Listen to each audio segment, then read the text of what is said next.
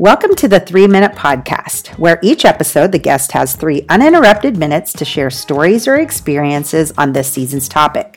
We follow that up with a question to push your thinking. It's quick, it's timely, and it's all focused on leading the way to continuous school improvement. This season is focused on the prepare phase of the implementation cycle. During this phase, taking time to explore what to do, how to do it, and who will do it saves future time, money, and misplaced efforts.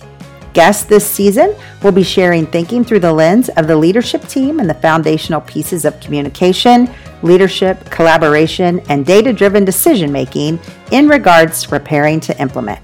Today, Stephanie Bosiljevac, an implementation coach on the Kansas Learning Network, shares some expertise around the goals and the purpose of the leadership team as they prepare for implementation through the lens of some evidence based practices. Let's welcome Stephanie to the podcast.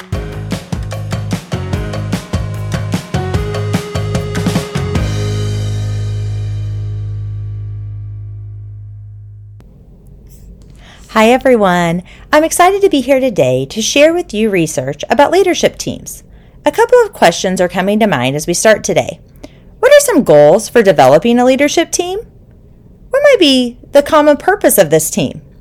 To start today, I'd like to turn to the WISE ways, where it states leadership teams activate the school improvement plan and identify and create strategies to help the school reach its goals. To develop these teams into being high functioning groups, there are a few critical factors. There needs to be a designated time to meet, and during this time, it is essential to have structures and norms in place to ensure productivity. At KLN, we lean into the seven norms of collaboration from adaptive schools, including pausing, paraphrasing, posing questions, putting ideas on the table, providing data, paying attention to self and others, and presuming positive intentions. The leadership team is charged with helping the staff as a whole grow as leaders. Research by DuFour has demonstrated that a collaborative school culture, with educators working together in teams, linked directly to high levels of student achievement. Therefore, when we think of the common purpose and goals for our leadership teams, we need to think in terms of developing leaders within our school to be productive members of teams. The school leadership team plays a critical role in this by modeling to staff how a protective, productive team looks and sounds.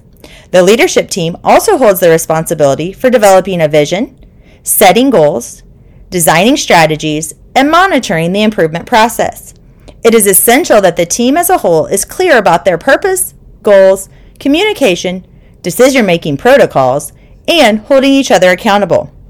They must also have a strong focus on instruction, be able to collect data on patterns and trends in academic areas and teaching techniques, and then provide professional development based on the story the data is telling them.